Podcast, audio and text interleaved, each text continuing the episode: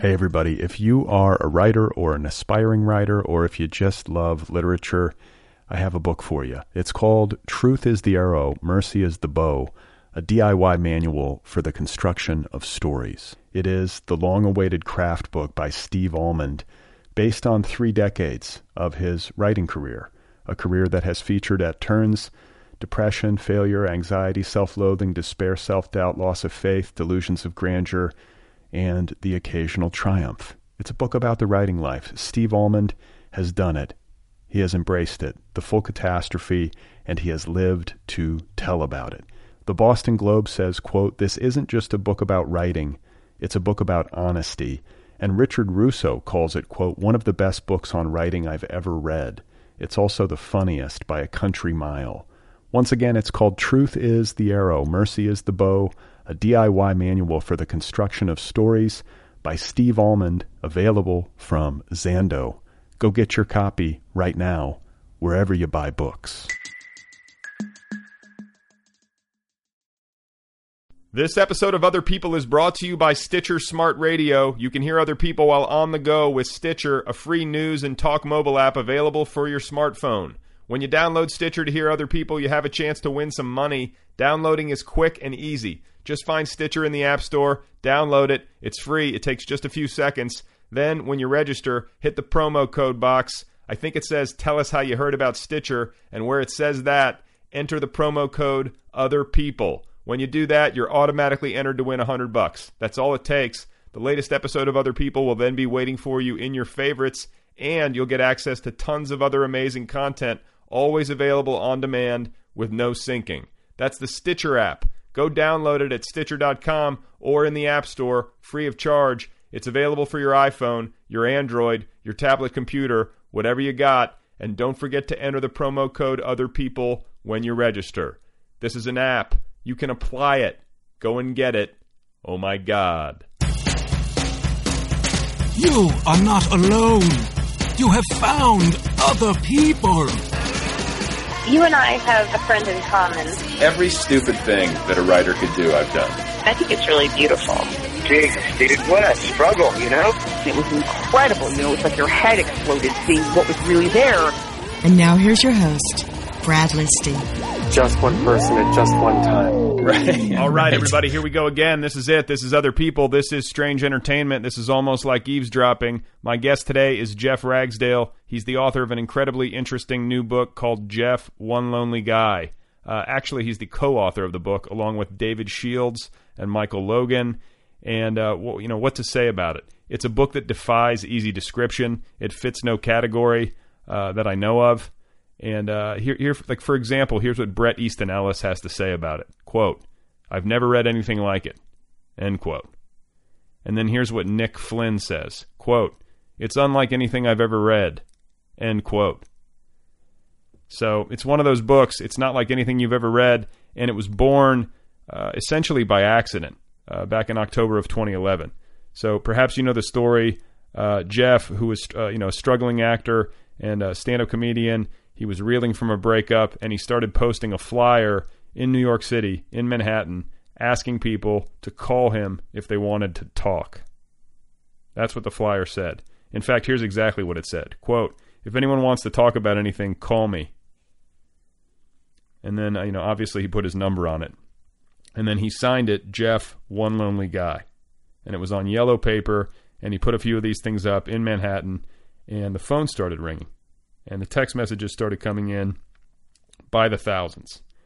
And people took uh, you know photos of the flyer with their phones, and it went on the internet, and it went viral, and the rest is history.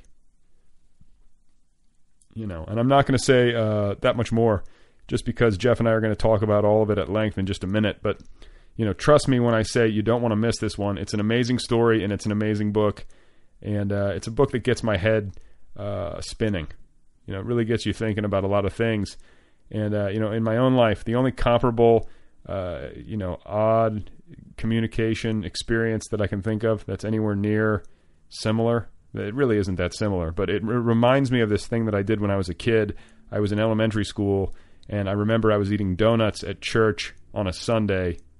It was like Donut Sunday.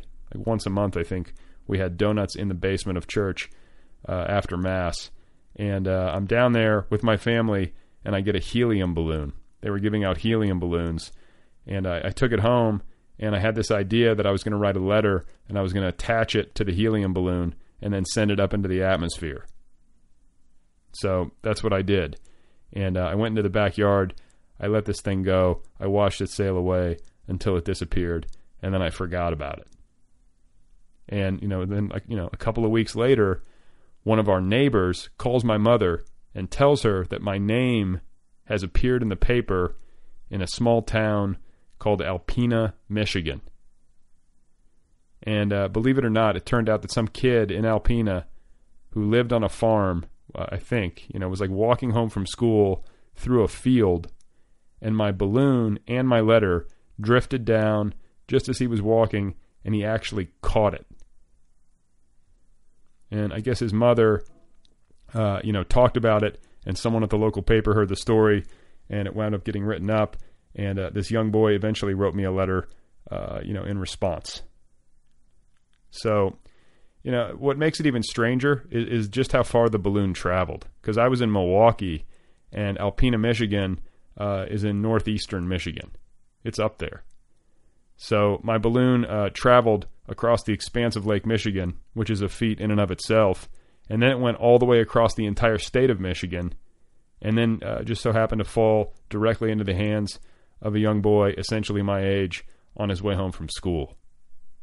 So it's very odd. I haven't thought about that in a while. Uh, anyway, otherwise, uh, I do have some good news related to the Nervous Breakdown, my online culture magazine and literary community. We just launched a brand new version of the site, TNB 4.0, the fourth iteration of the Nervous Breakdown uh, in six years. And it's a much cleaner and simpler new design, and I think everyone's going to really enjoy it. It's uh, it's easy to read. Uh, it's definitely easier to read on an iPad or any tablet computer, and I'm very excited about it. So if you want to check it out, go visit thenervousbreakdown.com and be sure to follow it on the Twitter. Uh, the handle is at TNB Tweets. So, uh, as sort of a side note, I should mention that it was a stressful process getting the redesign done. Uh, it always is. It's just the nature of web design, uh, in my experience. Uh, there's just a lot of decisions to make. There's a lot of tedium, and there are always inevitably delays and technological snafus and quagmires and accidents and just endless problems that must be addressed. But eventually, they do get solved. And this time around, we were in the thick of it, and I was stressed out, and it was like 10 o'clock at night, and I was trying to get a hold of my uh, web designer guy, and I finally did. And we were at a point in the process where I, you know, I really needed to get some, you know, some stuff done. It was past deadline, and I was starting to get a little anxious. So my designer guy assures me that he's on the job. It's going to get done, 100% guaranteed. He and his crew are going to stay up late, and they're going to work on it. And uh, that's what he said. So you know, I went to bed feeling good, and I wake up early the next morning, and nothing has been done. Nothing. So naturally, I'm frustrated, and I email this guy, uh, essentially saying, uh, you know, what the fuck? And I hear nothing back. And then a little while later, uh, I text, nothing. And then at lunchtime, I call him, and I get voicemail immediately, and I don't get a I don't get a call back. So then in the mid afternoon, I email, no response. And you know, this is not like me to do this, but I felt like I felt like this was very strange. So it's around six o'clock at night. It's the end of the day. I haven't heard word one from this guy, and uh, you know, in addition to being exasperated, I'm now at the point where I'm genuinely concerned. You know, I'm thinking like maybe this guy went rogue. You know, I feel like I know him pretty well, but who knows? Like what happened here? So I leave a voicemail message, uh, you know, tinged with desperation, and a couple hours later. I get a text message, and the guy tells me that he's just out of jail. He uh, he was in prison for 24 hours on suspicion of a DUI. So it turned out that the previous night, uh, right after we had spoken, he had you know, and he and he had assured me that he would indeed be working uh, on my site. He went out to the store to get some Red Bull and some snacks for his employees, and I guess he'd had a beer or two, and he got pulled over and uh, his dad is a cop, which I didn't realize. And I guess his dad had told him to never, under any circumstances, blow into a breathalyzer if you've had anything to drink. you know, to, to instead ask for a urine test or a blood test, uh, which is within your rights. Uh, but of course, this means that you know they take you into jail. So he'd only had a couple of beers, uh, but he, he remembered what his father had told him, and he went to jail. And he spent almost 24 hours in prison while his blood test was being processed. And at the end of it, uh, it turned out fine. You know, he was he was well under the legal limit, no big deal, no charges pressed, and he was released uh, of his own recognizance. Is that how you say that? And so, right after he was released, that's when he texted me, and uh, I guess the cops did not allow him a phone call, which I think was a violation of his rights. So his employees and his wife had no idea where he was and spent the night in a kind of panic, thinking that he was dead or that something terrible had happened. You know, like last they knew, he had gone out to get Red Bull and some uh, snack foods, and then nothing. So it was a traumatic experience for all parties, uh, but all's well that ends well. The Nervous Breakdown has gotten uh, a makeover, and it looks very fancy, and uh, you know it has uh, all sorts of new bells and whistles. So go visit thenervousbreakdown.com, check it out for yourself, and please know that I'm negotiating to see if I can get my hands on uh, this mugshot.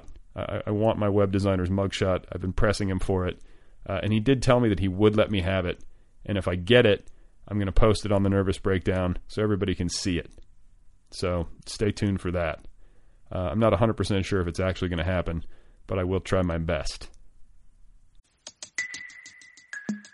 Hey, everybody. If you are a writer or an aspiring writer, or if you just love literature, I have a book for you. It's called Truth is the Arrow, Mercy is the Bow a DIY manual for the construction of stories. It is the long awaited craft book by Steve Almond, based on three decades of his writing career, a career that has featured at turns depression, failure, anxiety, self loathing, despair, self doubt, loss of faith, delusions of grandeur, and the occasional triumph. It's a book about the writing life. Steve Almond has done it. He has embraced it, the full catastrophe, and he has lived to tell about it. The Boston Globe says, quote, This isn't just a book about writing, it's a book about honesty. And Richard Russo calls it, quote, one of the best books on writing I've ever read. It's also the funniest by a country mile. Once again, it's called Truth is the Arrow, Mercy is the Bow, a DIY manual for the construction of stories by Steve Almond, available from Zando. Go get your copy right now, wherever you buy books.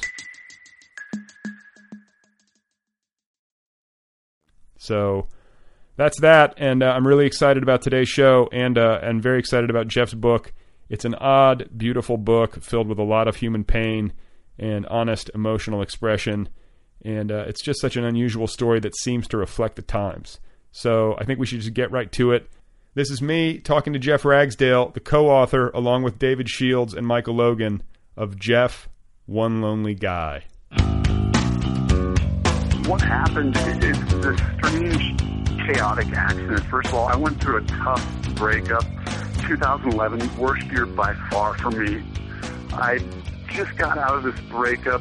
Didn't know too many people in New York. I've been here off and on for five years. I found it's hard to meet people. So after this breakup, I was walking around one day. I had um, just got a new phone that was unlimited. My old phone was not unlimited, so I was always running over and pissed off. So after this breakup, I go, you know what? I want to start talking to people more, family. You know, I've been rather isolated the last few years.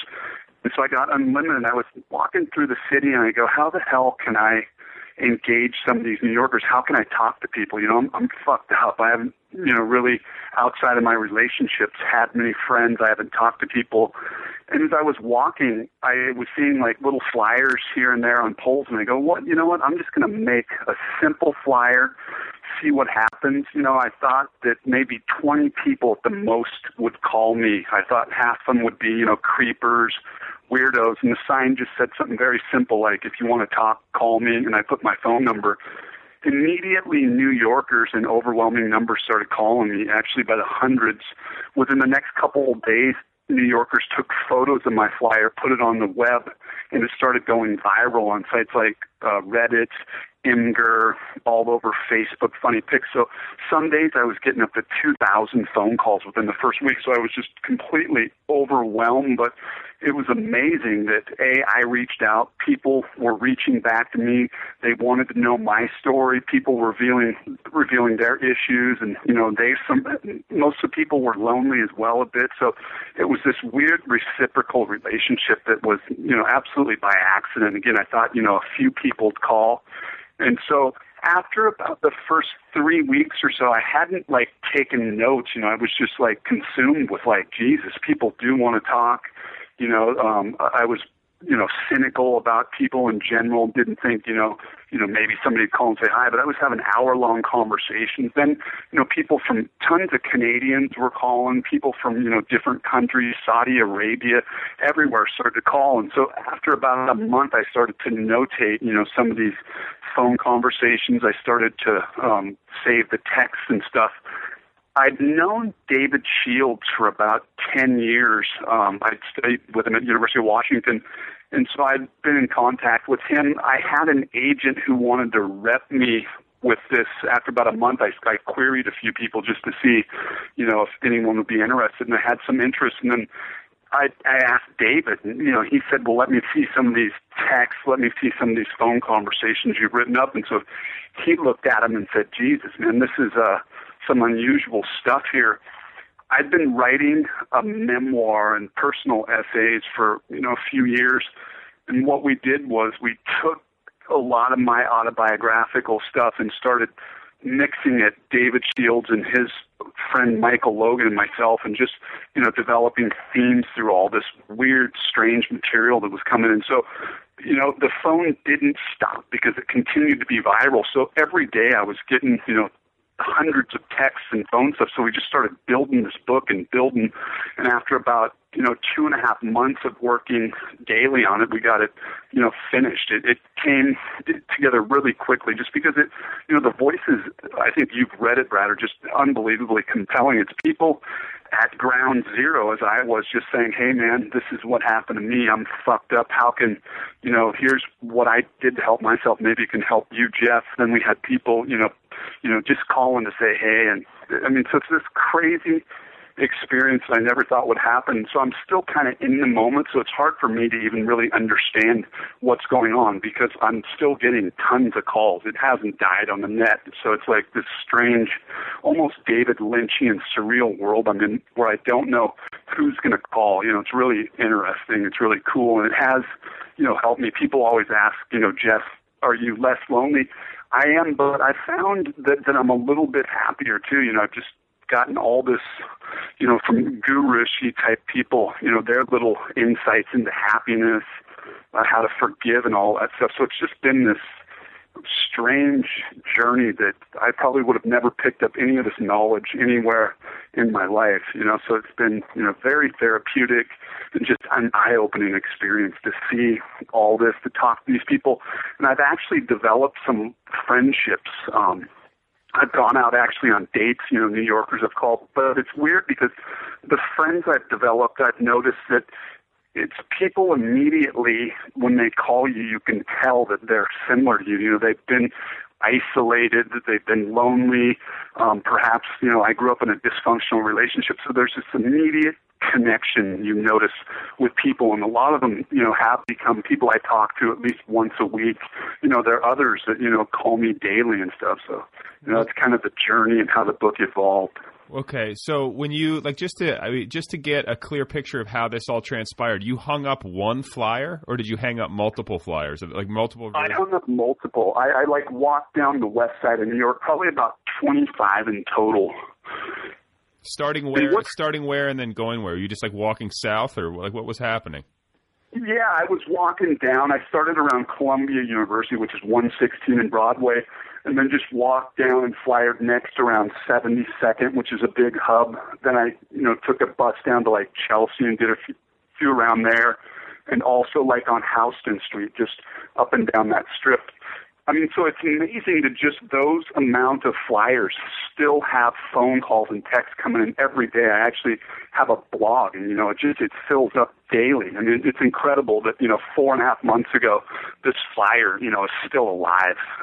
Yeah, no. You know, even though it's not around in the city, it's it's not hung up anymore because the sanitation department takes them down immediately. So where the luck came for me, and it's absolute luck, is that people took the photos of it when it was up, or you know, within two hours they're ripped down. So it's very hard to, you know, get anything like this to happen. Yeah, it's just it's like an accident of fate. I mean, it's not fate because I mean you, you you you had to take the action, so it's not all just like you know luck. You had to do something, but once you did it and you put it out into the world, like people just went nuts with it. I mean, you know, it's just it's it's uh you you could never have predicted. no, I tell people that all the time. They go, "Well, hell, I want to do that," man. They go, you know, it happened by accident. And I go, if I set out to try to do this, it wouldn't have happened. It's one of those strange things that does somehow happen accidentally. And the thing with the flyer is people identify it on multiple layers. A, they can sense it came from somewhere inside, you know, it did. And then B, people think, you know, it has just an, a welcoming aspect and then a humor aspect. So it's operating on different levels. So it's like everyone, I think, can identify with the simpleness and, and the overall message, you know, that we're all lonely and, and you know, at some point. So so okay, so you start getting phone calls. I mean, are you freaking out? Like, uh, you know, like first of all, you know, just being willing to share your cell phone number with uh, the world, you know, like is one thing. A lot of people wouldn't even uh, consider doing that, but then you do it, and you start getting these texts, and you start getting these phone calls. Uh, like, were you scared to answer your phone at any point, or were you just like, were you ready for it? I mean, I wasn't scared. I've done like for a few years. I did stand up, and basically my stand up was complete autobiographical stuff uh, where I would just go up on stage and I would tell you every flaw I have, everything I did, you know, you know how I screwed this up. So, you know, I'm I got I think from doing that really sh- took the layers off me where, you know, I don't care anymore. And I know that and I've thought about this a lot because people ask a similar question. Life is so short. I mean, we maybe have 35 or 40 good years, you know, after puberty, before you start getting old. So, I mean, I don't give a shit what anyone thinks of me. I'm just going to put it all out there. I don't care. I know that we're all going to die and that basically it's a big chaotic mess and accident. So, I mean, if I can share my experience and it can like do anything for someone else, and I'm going to do it. You know what I mean? I don't care. There's no, you know, I want to try and have no skin. Period. I just don't give a shit at all. I don't. Yeah. People hate me. Their deal.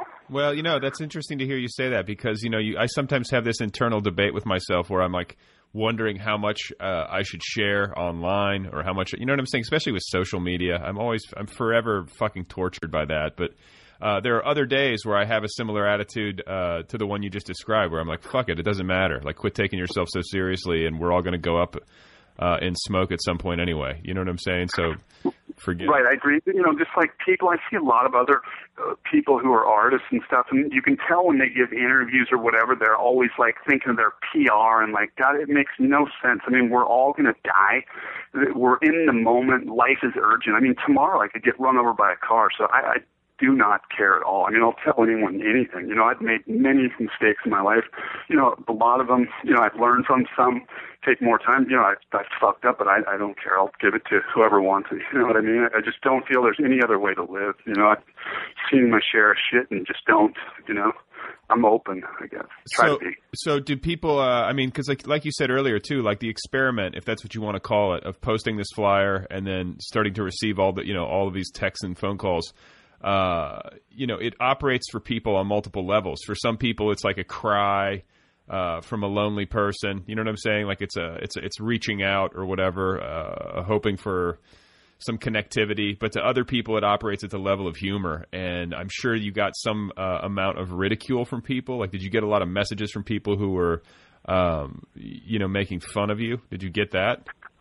Yeah, I mean, it wasn't as much as I thought. I mean, maybe 15% of the calls I get texts are negative people, people, you know, popping off or like, what the hell are you doing, man? Go die or stuff like that. But it's a small percentage. I thought it would be much higher, even with the 20 people I thought, you know, I said half of them would probably be weirdos, you know, telling me off or whatever. So it's just blown my mind in that aspect. A lot of people do actually care. I mean, it, it's amazing. I still am kind of in the bubble where I don't really understand it, but they do. I mean, every day I get people, "Hey Jeff, uh, don't text me back, but I just want to say, you know, wish you luck, man. Hang in there, stuff like that." So it's incredible on that, you know, to that degree that people actually do care. I, I had no idea they did. You know, it's, as I said, very cynical. Okay, so yes, I mean, like, has this? I know you're still in it, so maybe you haven't like solidified your perspective on it, but has it changed the way that you view humanity in any permanent way? Do you know what I'm saying? Can you feel it? Like, do you do you think that like you know after receiving all of these well wishes from people and you know and having the ratio be what it is, where the well wishes far outnumber uh, the haters, you know, do you view the world differently now? That's a tough. one. I mean, I'm happier, so I would have a different lens in that degree. So, I mean, I it's so hard to not talk like Oprah in these situations, but I mean, God, it's a very difficult question. I mean, I'm constantly in a battle with myself on you know, I, I've been selfish at times and I don't want to be. I mean, I know that so many people out there actually, and I hate altruism. I'll put that out there. That most people are altruistic because they want to, you know, feel good about themselves. I mean, I'd like to help people to help them, and that's what I want to eventually kind of do any way that I can. Because I mean, a lot of people I've learned from even you know this phone uh, are, had really shitty lives. You know, many people were beat, raped growing up. And I found through this they were happier than I was. And I was looking at myself going, God, you know, I had some stuff in my life, but look at this. And these people are positive, you know, and I've been negative for years, you know, looked at, you know, the worst end of stuff. And so, I mean, it's opened my eyes in many ways. You know, just that I want to try to, you know, I, I God, it sounds terrible, but be a better person. I mean, just the way it comes out. But I mean, I'd like to like try and help more, I guess, because I've seen other people do that, and I've learned through this that you know there are a lot of people who reached back to me, and you know I reached out. So.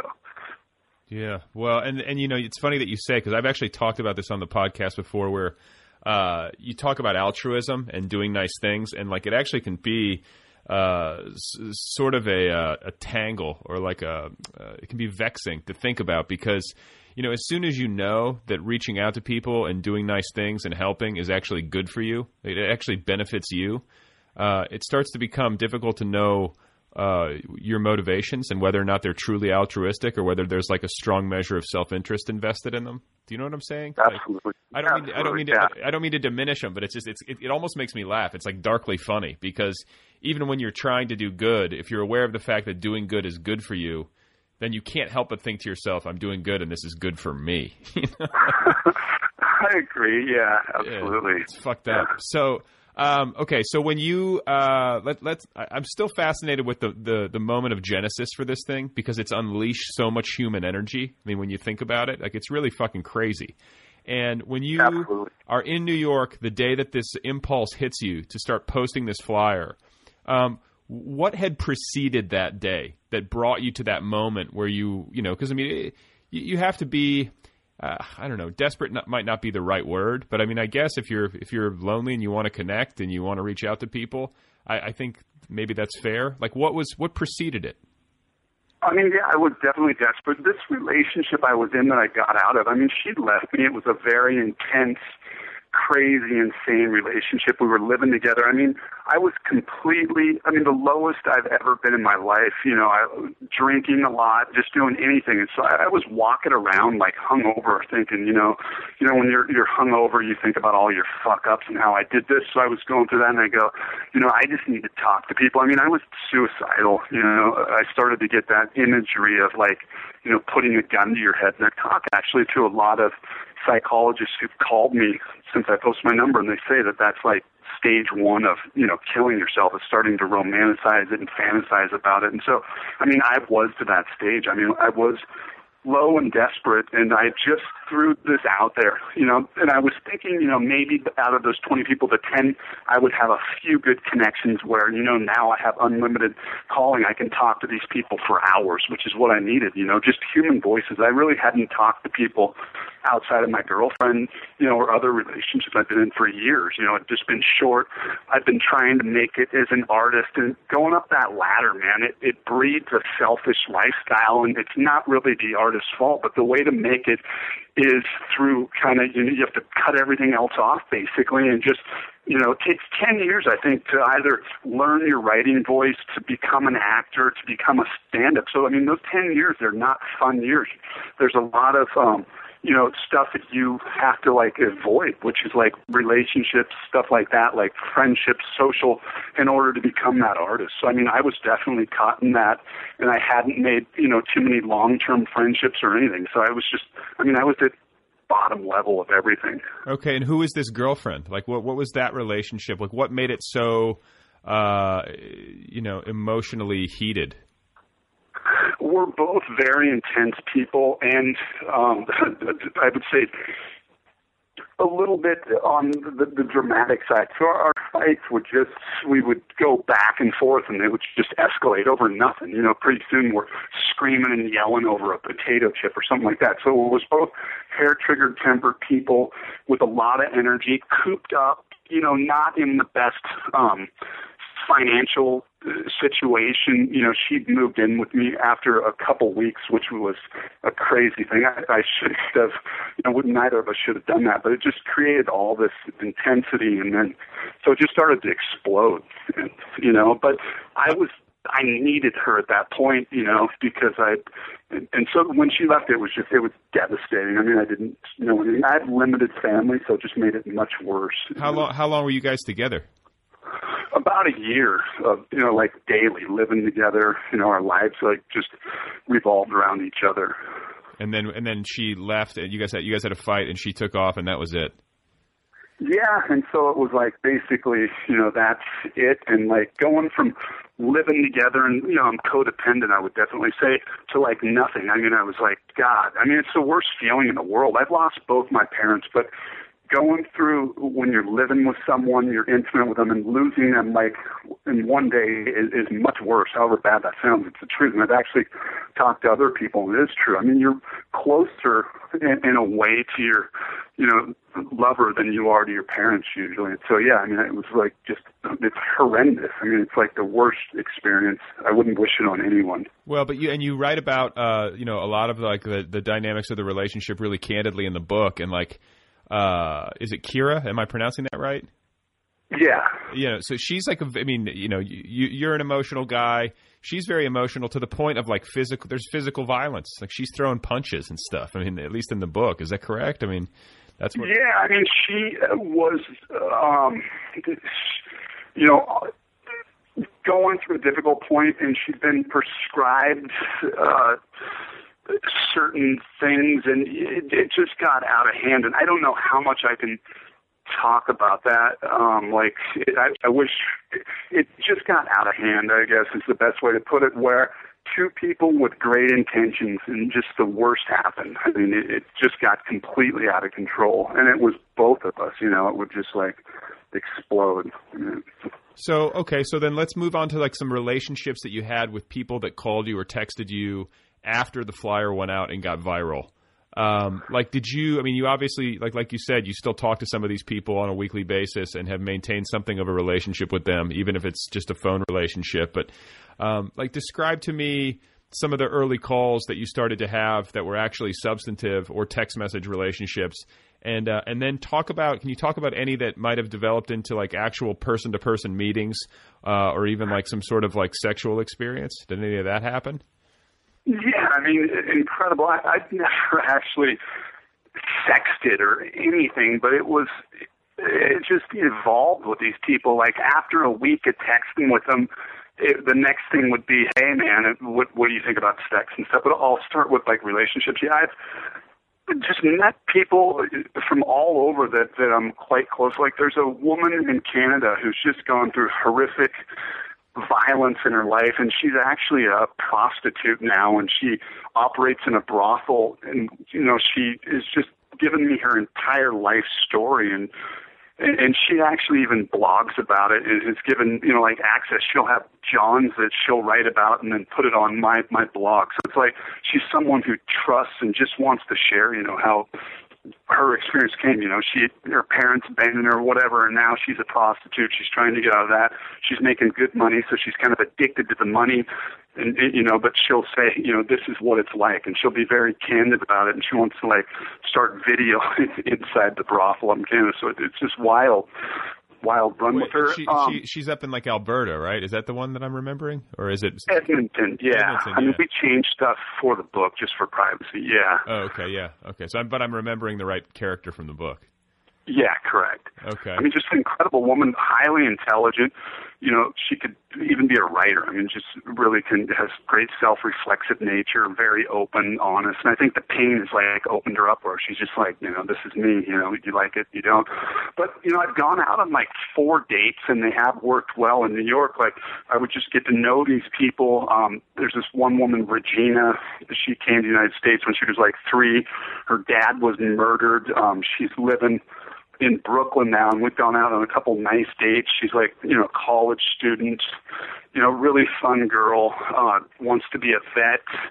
There's, so there's just all these experiences where I I think people were lonely. They'd have these tragic experiences, and they call to just they they want a voice. They want someone to listen. Yeah, I mean, but it's also you know, there's a couple things that struck me in reading it. Is like one is just the enormous amount of pain and anguish that exists in humanity. You know, like people, all of us suffer. You know, everyone, and Right. you know, with the, the, this collection of voices that uh, you know you've put together in this book, uh, just re, you know that it brings that point home. In, you know, in um, incredibly high relief. You know, and uh, the other thing about the book that struck me uh, is how uh, sexual people are. You know, right away, especially like, as I think as an outgrowth of loneliness. Like there's an incredible desire uh, for intimacy and for pleasure as opposed to pain. You know. Right, the escape, definitely. I mean, so many. I mean, it is weird to have these phone sexual relationships, and it. I would get very attached to these people. You know, it's like I, I was at that lonely point where you know someone's calling every day, we're exchanging pictures, and next thing you know, it's she lives in Florida, I'm here, so what can we do? And yeah, we're having, you know, intense like phone sex and stuff, which I'd never had. So it was like this bizarre universe. You know, it was like wild. It just evolved. I guess it makes sense that if you're two lonely people, you're on the phone, you know, and you're not having sex, it's going to come out. You know, it's just human nature. Yeah, like what? How does that even work? I mean, I I, I feel like I'm such a I'm not a prude, but I'm just like uh, you know, what you're just talking to each other that doesn't even make sense to me. And then like you're just basically stimulating yourself while talking to the other person on the phone. Yeah, it's just you know someone will send a text and then it, it just you're caught up in the moment and like every detail and text back you're like going back and forth and you know it turns sexual erotic immediately and next thing you know you guys are both trying to you know have a sexual relationship via you know phone or text whatever. It's it's really interesting. Did and you- Skype too people want to do it you know and I've I've done that a few times. So that's you know it's where you're in front of the computer like talking and like doing other you know appropriate things to Well, yeah, I- can see video. I mean, video makes more sense to me, but it's like I feel like on a like with just a phone call or like a text message, it would start to get a little bit absurd. Did you ever find yourself? Do you ever find yourself just laughing at like the absurdity of all this? I mean, you you must.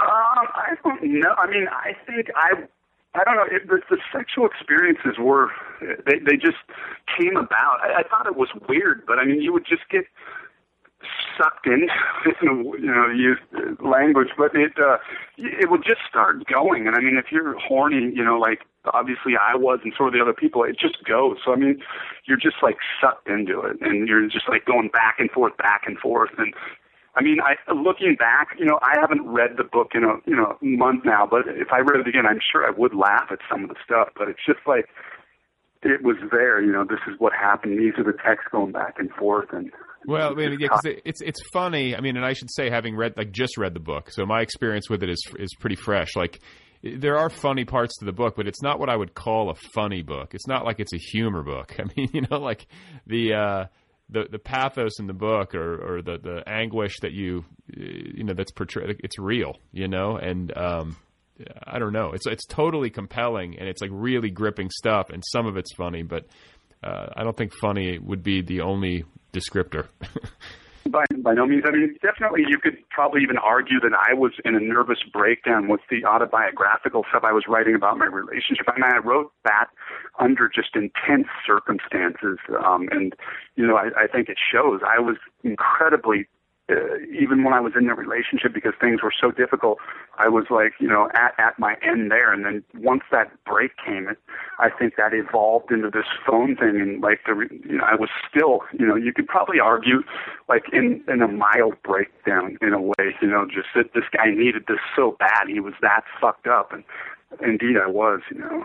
Okay, so uh, in terms of like the relationships that you were developing via your telephone with these other lonely people, um, you know, you start texting or you start with a phone call, and then that escalates to repeated communication. And then with the ones that actually led to person to person encounters, I'm interested to hear whether or not the people you met matched with the voices on the phone or the text messages that you were getting you know because inevitably you come up with some sort of concept of who this person is based on what they're writing to you or how they sound on the phone and what they're saying and I'm just interested to know if any of them surprised you. Like, were you expecting like this beautiful girl uh, to be greeting you, and then you arrived, and you know that wasn't the case, or do you know what I'm saying? Like, what was that? What was that like? Right, I understand. But I got to know the people, you know, quite well before we'd meet. So, and we'd exchange pictures. So I knew, you know, broadly a lot about them. But yeah, the encounters, it's weird, man. I mean, just meeting someone a through the phone and then B through a crazy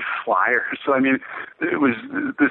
You know, I didn't know what I was really walking into. You know, I took precautions. You know, this could be someone crazy or whatever. So I'd meet in a public space first time. So, but they were pretty similar and. It, it was just like I said that that immediate connection I had with some of these people that I actually met, you know, on the phone. So I, we knew each other like within a few minutes of the phone. It was that kind of despair. You know, I've been you know, lonely my entire life, I must say. Not as lonely as I would when I when I did this, but in general I haven't. And so have these people. I think it just comes from, you know, uh th- those dysfunctional houses and stuff. So it, it is strange to meet so many people who are very similar, and so these were the people that I'd go out with. So nothing really surprised me, but it uh, just very sad. Like the first date I went out on with, was with this uh, Russian girl, Regina, college student, and um, I, I met her, and just her story within the first 20 minutes was so bad because you know we've already talked and told each other everything about our lives. I actually you know broke down because she was telling me you know how her dad was murdered, how her mother's a hairdresser in Brooklyn now, and like her mother's life is fucked up. This girl got into drugs when she was 13. She was at this high school upstate for, you know, children who have just you know abused everything in the world and her grandparents don't think it's the american dream in america now because they came over and everyone wants to go back to moscow. So i mean it was just these heavy tolling stories. So I, like on that first date i was just like god damn this is like wow. You know because normally on a first date you're talking about oh the lasagna looks good huh now we're, we're talking about murder and you know despair. So it's like so yeah. you actually wept? Like did you actually weep I did that one date, and probably on like four or five calls I did um, over the entire thing. Just people would call me, and I would be the moment, whether it was late at night or whatever, and just their story would absolutely destroy me. I'm trying to think about some of the other like stories. Um, there was this one girl from the Midwest, um, Kelly, and she called.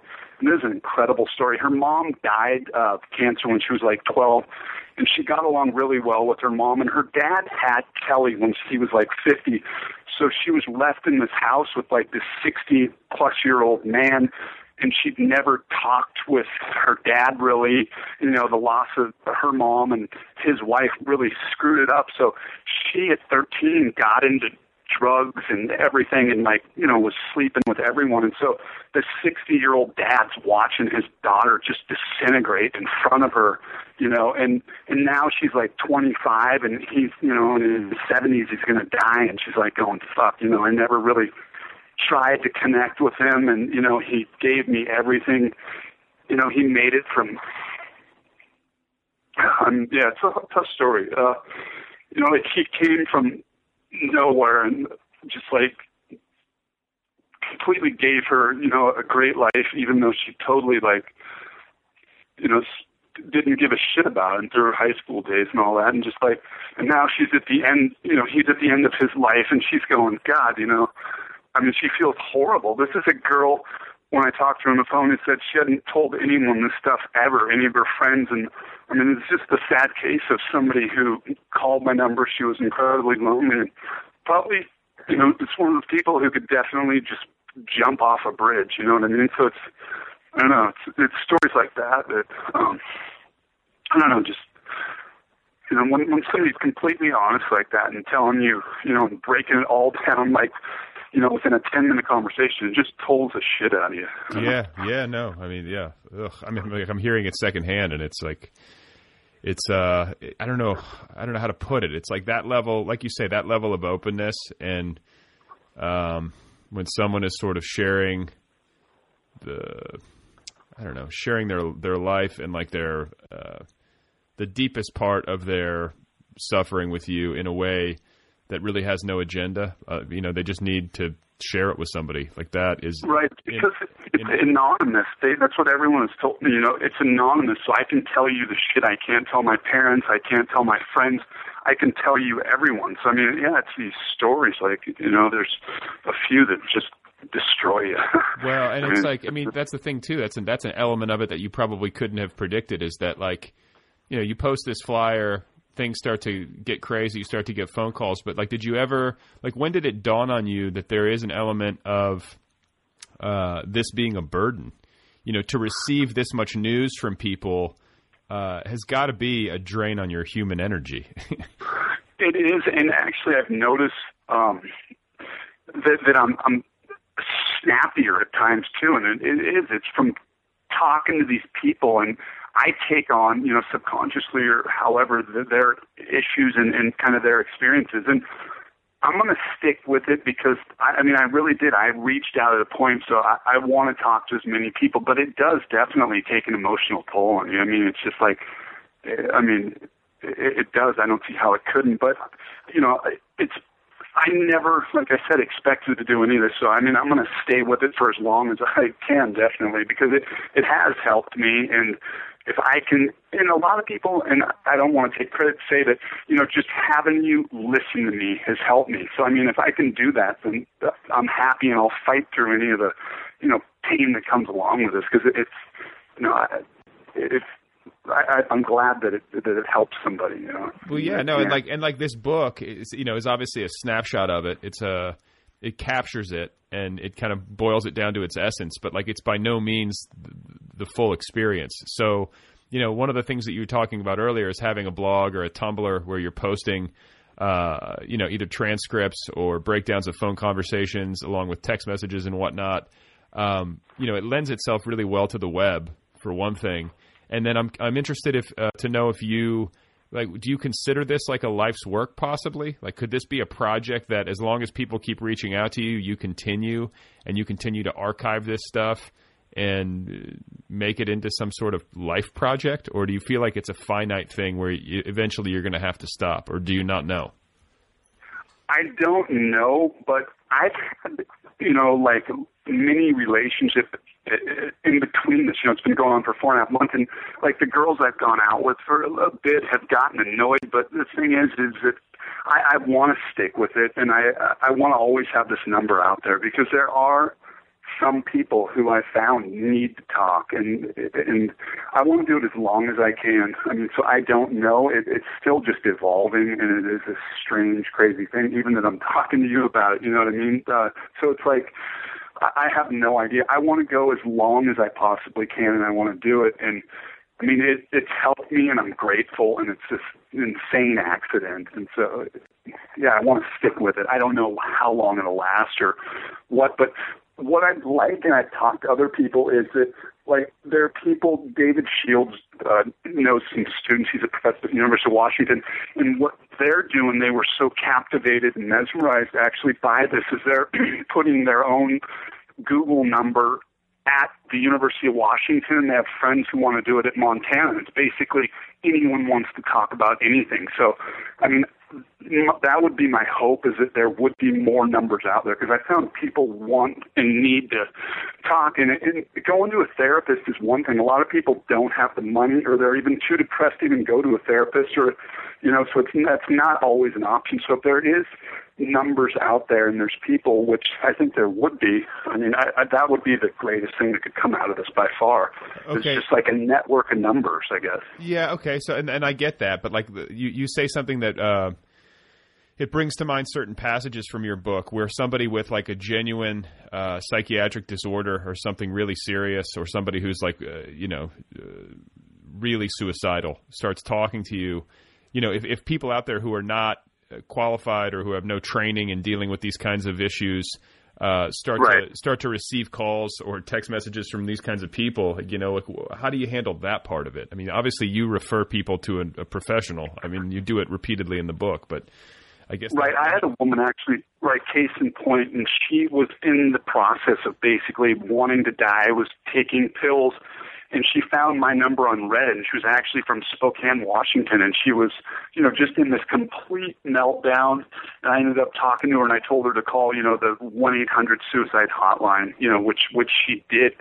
So I mean, I think people, if they were going to do this, would have to know a few things. Like I knew that. I knew that a I can't deal with someone like this, you know, um, and so they would have to know there's a, a suicide hotline or something like that. But I, I think the overall utility of it would be better than not having it, even if it is these people who, like you say, don't have experience. I don't. I'm not a trained therapist, but it it's better than not having it as long as you you know can think through it and like give them the advice and you're you know you, I, I tell people I'm not a therapist you know I'll talk to you if you want an ear and you want to talk out an issue I'll give you my non-professional opinion which is better than somebody having no one to call. You know what I mean? So the utility is greater having it, even though yes, somebody could give the wrong advice, but I think overall it it, it overrules that. Yeah, yeah. Well, uh, you know, one of the things that strikes me, uh, you know, with respect to something you said earlier, is that when you put this flyer up.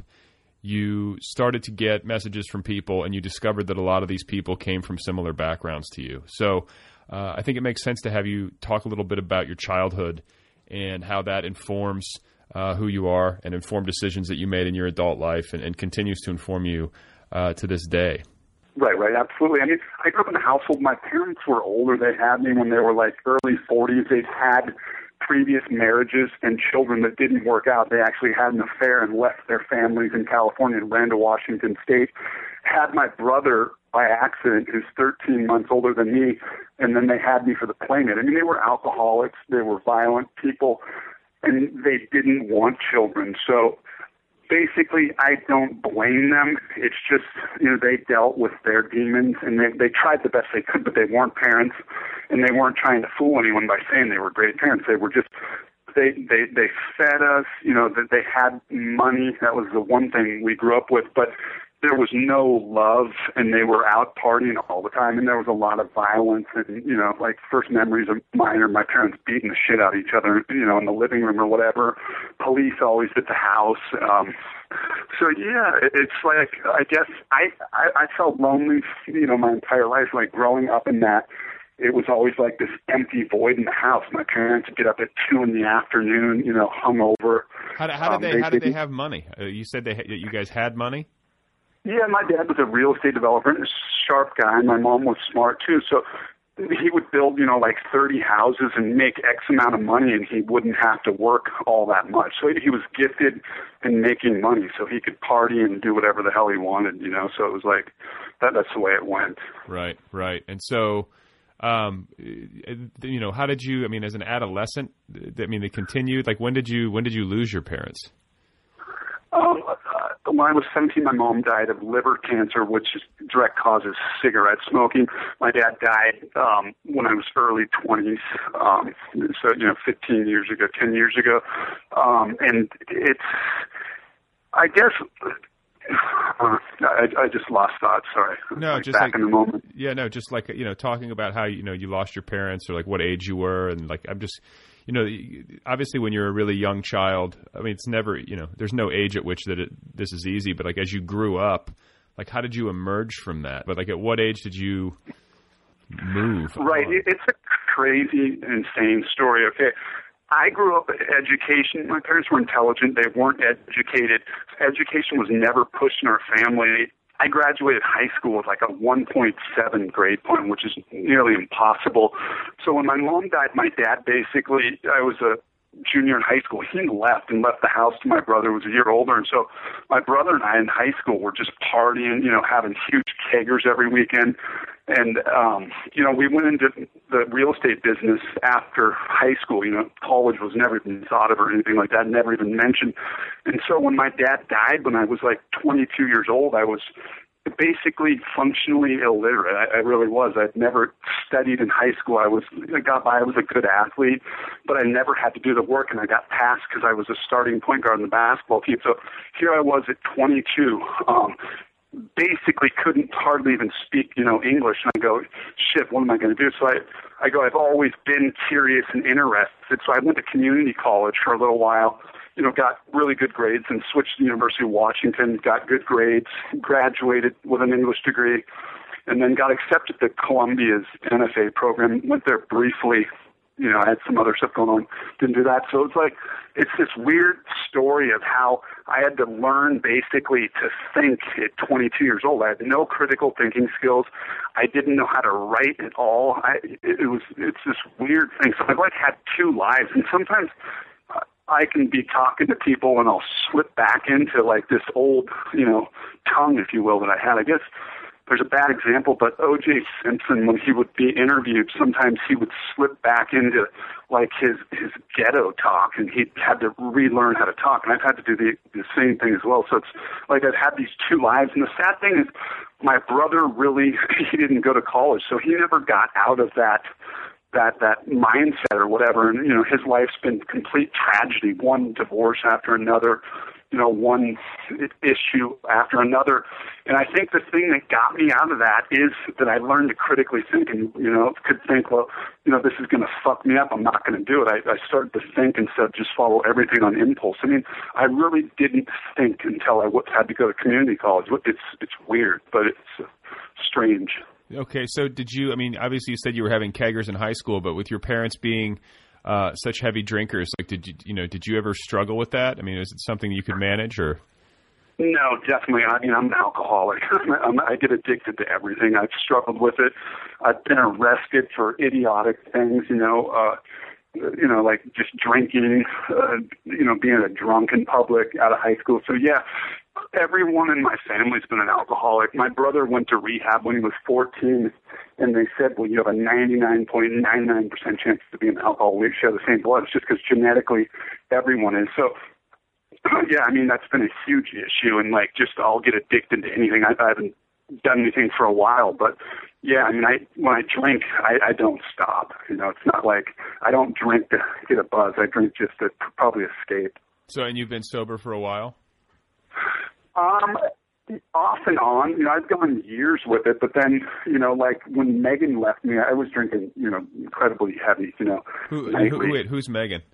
Well, we had to change her name for the book, Kira. Oh, so okay. it, it, it, yeah. So yeah, I mean, that that that point. I mean, so it's like you know, twenty beers or whatever, you know, in a night. You know, it's just where it doesn't shut off. And you, it's weird too with an alcoholic, which you know, obviously I am.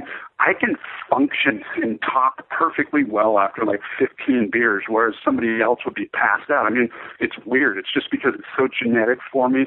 And my mom drank basically every night. I was in her womb, so my brain was like, you know. It needs that injection. So I mean, I, I can think clearly, believe it or not. You know, I make bad decisions, but I don't lose the skill to like slur words or anything. Wow, wow. So and yeah, and how how long? How old were your parents when they died? Like your parents were were partying. Uh, my mom was like uh, both were around fifty nine. Okay, so they were young. Yeah, they were young. Yeah. Um. Okay. So, but I mean, and I guess it's just it's interesting to bring it back full circle that you know you would have all these uh, difficulties as a child, and then you'd put this sign up, and the people that would call you overwhelmingly would be coming from similar backgrounds, just based on like, right. give me a call, I'm lonely. You know what I'm saying? It's not like you explained any of this in the note that would give them any sense of you know detail. It just turned out that way. And I think that's why I gravitated toward even stand up, you know, or whatever. It was just to to speak. You know, uh, most stand-ups, and the reason I got out of it is because it's such a terrible world, man. You put ten insecure uh, comics in a room, and just it's the most uh, just a it's a horrendous environment. And so, I mean, I did it for a few years, but it, the negativity it breeds. So, I mean, I went there to speak. You know, I, I've been shy, which is another problem. And most comedians, believe it or not, can barely speak. You know, when they're off stage, we go on stage so we can talk. You know, so it's this weird line of you know so i think stand up was something that i gravitated toward then you know i burn out on it I, it it's an easy place to burn bridges everyone hates everyone just because it's so competitive. You're all trying to get, you know, 10 spots around town. There's 500 comedians. So just a very negative environment. So when did you when did you start with that? When did that begin?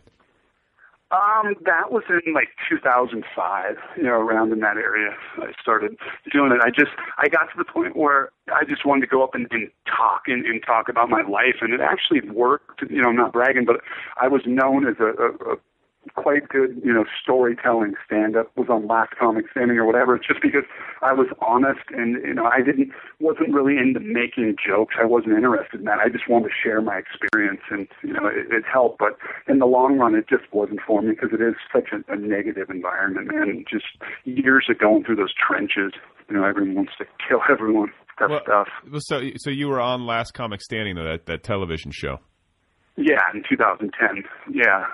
And so, what was that experience like? I mean, you you're, you're basically competing against other comics, and I mean, it's like it, it's like uh, the American Idol of comedy, right?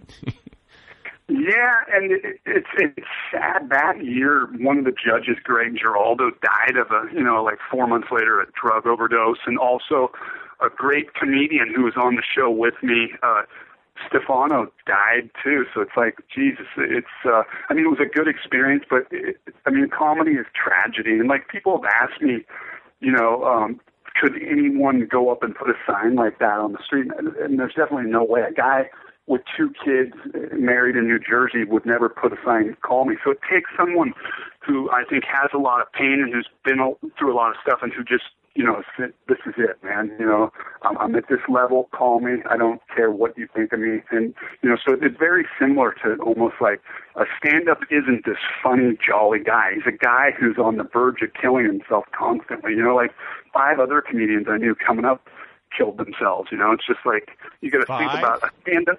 Oh, go ahead. Yeah, I mean, it, definitely. I, I knew like probably 600 comedians, so yeah, tons of them. You got to think about a stand-up. Anyone who wants to sit in a room and write jokes to make someone laugh, there's a lot of deep, deep depression and a lot of other issues. So it's just that negative environment. So, I mean, all in all, the last comic, you know, I made it to the, the semifinals in New York. It was a good experience, but just getting back in that, it, it, it was tough. I'd taken like six months off before I got the audition and went was on the show. But even just being on the show, you're sitting in the back room with 20 people, and it, it's just such negative energy. I don't know what it's like, like writer-wise, like if novelists are all sitting in a room or whatever. But I'm sure it's probably not quite as bad. But it's that same stuff. An artist is someone who wants to speak that had some pain usually, and so it's just it's not a healthy environment, I guess.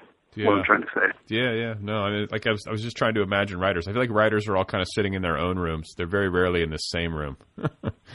Uh, yeah, so think about putting you, I know you're a writer, and like 20 of your colleagues in a room, and you guys got to make the best piece of writing because you're going on stage, and you got to make, you know, 100 people engage in yours, and you're judged on how many people like it instantly. So yeah, it adds that other, you know, tension there. Okay, so when you're doing comedy and you're doing storytelling stand up, like how are you getting laughs? I mean, if you're talking about your experience, like I mean, obviously uh, comedy is what you know tragedy plus time. So you're di- you're digging into this dark stuff and then twisting it around somehow uh, with punchlines and making it work. I mean, how, how did that go? I'm, I'm trying to imagine. Yeah, I, I guess for me, my stories were just very crazy. I lived in Mexico for a year, and I mean, it was like that was a relationship I came out of in 2000, and it was just a, a horrible time down there. I got mixed up with everyone you would never want to be mixed up, and it was a nonstop party where, I mean, the entire country was snorting cocaine. So, I mean, we'd have parties for days on end. So I mean, I just I was in a Mexican jail for like a day, which was hell. I got in a this guy attacked me and my buddy and it was near like a Chili Peppers concert. They were down in Cabo, and all these cops just tackled all of us, and they ended up putting us in this little like joke of a jail with a dirt floor sounds like a total cliche with the guy we got in a fight with. So we're sitting in this the three of us in there trying to stare this guy down. You know, the guards are probably wanting us to kill each other. I mean, so all these little stories, you know, I met like huge kingpin drug dealers down there. Um, when I lived in New York, I almost got killed a couple of times. I almost got killed in Mexico. So I would basically tell these stories over and over. And I mean, they are funny, but then natural punchlines develop. So it's not like I'm setting something up and telling you to laugh at this. I mean, that's why my stand-up, you know, people thought it was strong because it was, you know, with stories that were funny, you know. So it wasn't I wasn't just sitting there writing, well, I'm going to put a punchline right here. I would just, you know, tell and hone these stories over, you know, years. Yeah, and then what about writing? Uh, you know, what about writing books? Like this book sort of uh, found you. You didn't really go out in pursuit of it, and, and you started talking to David Shields, and uh, you know, this is not a conventional text. So, I mean, have you been writing? I, I heard you say you've been working on some memoir pieces and some personal essays. Uh, but yeah, I had I actually had like a twenty five thousand uh, word um, essay the Seattle Review was going to publish. We pulled it because we got this book. So basically, I after I got out of stand up started to take a lot of my material from stage, which was, you know, my autobiographical stuff, and I started putting it into essay form and, you know, just talking about my life, my experiences, my childhood. And so, you know, I've been working on, uh, you know, this memoir project for a couple years. And so, it just it worked well with these phone calls because a you're getting me and, and and basically all my background, which you know shows you know why this guy would you know probably put a sign up like that. So it's interesting the way it evolved. You know. Well, and and what about like copyright issues with uh, people's text? Like, how does that work? Because you get into you get into like uh, a new frontier when you talk about who owns their text messages and you know with the technology that we have now like i don't i'm, I'm just wondering how that worked yeah, we we had a good copyright attorney, I guess. It, it, you own the text. It's you know new territory, but when it's sent to you, but basically the book is you know if we want to break it down, like fifty percent my memoir, and then the other like twenty five percent are calls which I took notes on and wrote up. So basically that's 70% or 75% of the prose of the book right there. And the other are verbatim texts where we got the okay that you can take text as long as you change the name and identifying features or whatever. You know, she has a scar on her neck, you got to put that scar somewhere else or whatever. So, you know, it's it's complex, but um, yeah. Okay. Well, then what about the actual writing of the book? Because uh, you know, I'm a fan of uh, David Shields. I'm a fan of like, uh, you know, I read Reality Hunger and was sort of blown away by it, by uh, like a lot of people. It's like a really uh, provocative book, and it, it's a book that makes you think about how it was written and how it was constructed. And so, when you worked with him, uh, that, that's a pretty fortunate circumstance because he's really good at doing this kind of book. You know, this kind of coll- like lit- literary collage. Like, how did he work with you? You know, how was this thing constructed? Uh, because there is a certain architecture to it. It's it's not just a matter of stringing together a list of these text messages or a list. You know, it's, that that would be a gross oversimplification. So, how did you build the book? Okay, uh, first of all, like David is good friends with a, a talented writer named Michael Logan. Both he and Michael um, looked at you know these phone calls that I'd written up. They looked at you know I had 150,000 words of text, and they thought you know well let's because uh, David had uh, been a fan of my my essay that was going to be published in the Seattle Review, Rage, that 25,000 word essay. So we we took that apart, and as I was getting these calls, David and Michael started constructing kind of the, the narrative arc, and we would go over drafts and pass it around. You know what works here, what doesn't. So you know, it was just we had the material, and yet David and Michael are incredible um, at, at remixing material. You know, finding this juxtaposition, what works here. You know, okay, so well, we're going to talk about Jeff has this piece of his essay about his dad throwing his mom's clothes in the swimming pool. Let's put that with this text we just got, you know, four hours ago of this woman in Wyoming who uh her, her mom shot her dad, you know, stuff like that. So it was just like seeing all this mountain of material coming in and kind of putting it together with this essay I'd written. So it was just like this incredible collaboration where we all were in tune because David knew my story as I, you know, I'd been in contact with him since I graduated in 2000 from the University of Washington. So, you know, we've been in touch. He knew I did stand up. You know, he, uh, you know, read my essay and stuff. So he knew who I was and as did Michael. You know, I guess he passed it to Michael. And so we knew each other's writing and they knew this material. So it was just this huge collaboration that, that worked incredibly well where everyone supported everyone. They knew what I was going through emotionally. And so, you know, it was, it's crazy the way it came together. And it, yeah, very fortunate to work with both those guys. Yeah. I mean, and you were just, uh, when you were looking at the text and you were looking at, uh, the different parts of the book and you're trying to construct an actual narrative, you know, because it does have to have something of a beginning, a middle, and an end. Um, you know, what about that part? And then when you're when you're actually putting the different sections of the book together, uh, were they? I guess they're theme based. Like you're looking at the different material and trying to you know uh, figure out what theme is at work, and then grouping things that way.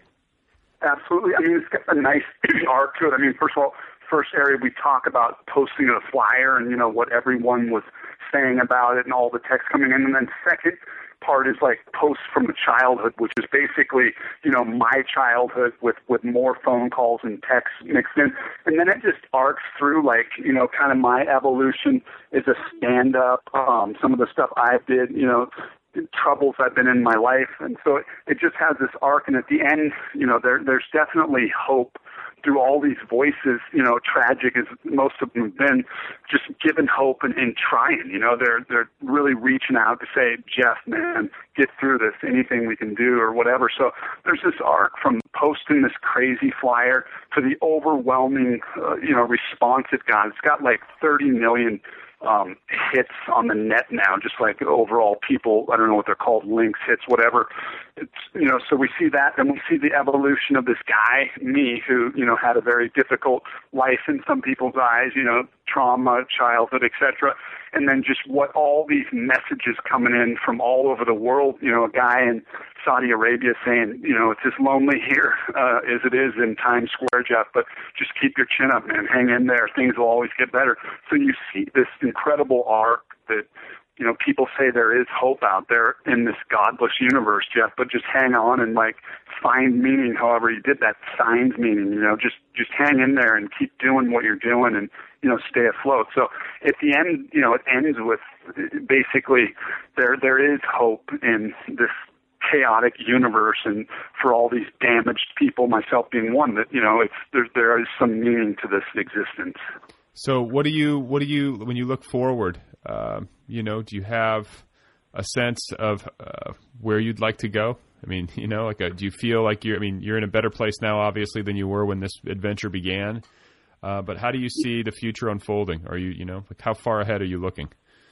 I mean, I'm really not. I'm just trying to you know, push through this and, and you know, see it through and, and see where it's going to go. And like, it is just so interesting that you never know who the hell's calling you. So, I mean, that alone keeps piques your interest all the time. You know, I don't know, is this guy from China that's calling? Is he from Japan? You know, I've had uh, people on the front lines of Iraq calling me in their downtime. So I mean, I'm just going to go with. I don't know what's going to happen or what what is out there. What I'm just going to be in the moment and, and take it as it comes. But yeah, I mean, I still have those lonely days and stuff, and then I'll you know call somebody that I met and you know we'll share experiences or whatever. So I mean, I'm definitely better off, but I'm just floating through this because it is. I mean, it's insane. But this flyer for me is as it's crazy as the Big Bang. You know what I mean? It really is. It makes no sense, just like life. So I'm just going to go through it in the moment. So, what is? Uh, I guess the last question then is, what is your number, in case anybody wants to call you who's listening? Yeah, it's a three four seven four six nine three one seven three. Okay. Well, uh, congratulations on the book, and I appreciate you taking the time to talk with me. And I hope that this thing uh, sells a bunch of copies. Thank you for having me, Brad. It was a great time.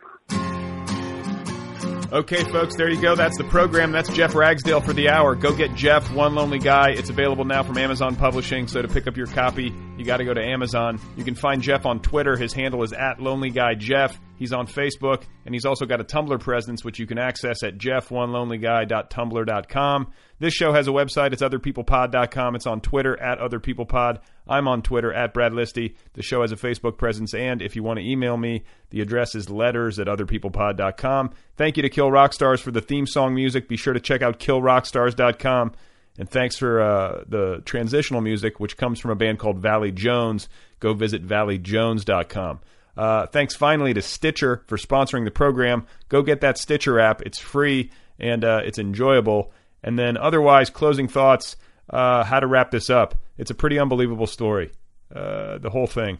Uh, Jeff posting this flyer in an act of desperation, people spilling their guts, needing connection, failing to find connection in the world, uh, eventually finding some sort of connection, some sort of temporary reprieve via cell phone, all of which originated via a flyer posted in New York City randomly by a gentleman in dire straits.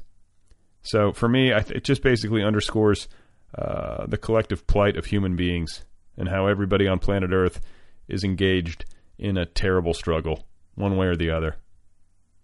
It is easy for no one. And uh, some people do have it easier than others, that's for sure, but it's easy for no one. Like even a guy like Richard Branson, who seems to have such an easy time of it, who seems to, you know, he makes it look easy. And, you know, you kind of imagine him spending his evenings laughing hysterically in a hot tub filled with supermodels and gold bullion. Even he is locked in the jaws of a brutal existential quagmire. So, uh, you know, uh, what what else can you say? I just I think it's just kind of a a call to be nicer to other people and to notice them and to uh, communicate more openly with them and ask them how they're doing, stuff like that. What would happen if people did that for one another on a daily basis? Uh, so, anyway, that's all I got. Please remember that Samuel Beckett was stabbed by a pimp in Paris and that Lord Byron was born with a clubfoot. Thanks for listening. I appreciate it a ton. I will be back again soon with another conversation with another human being who is engineered to communicate in a painstaking narrative manner.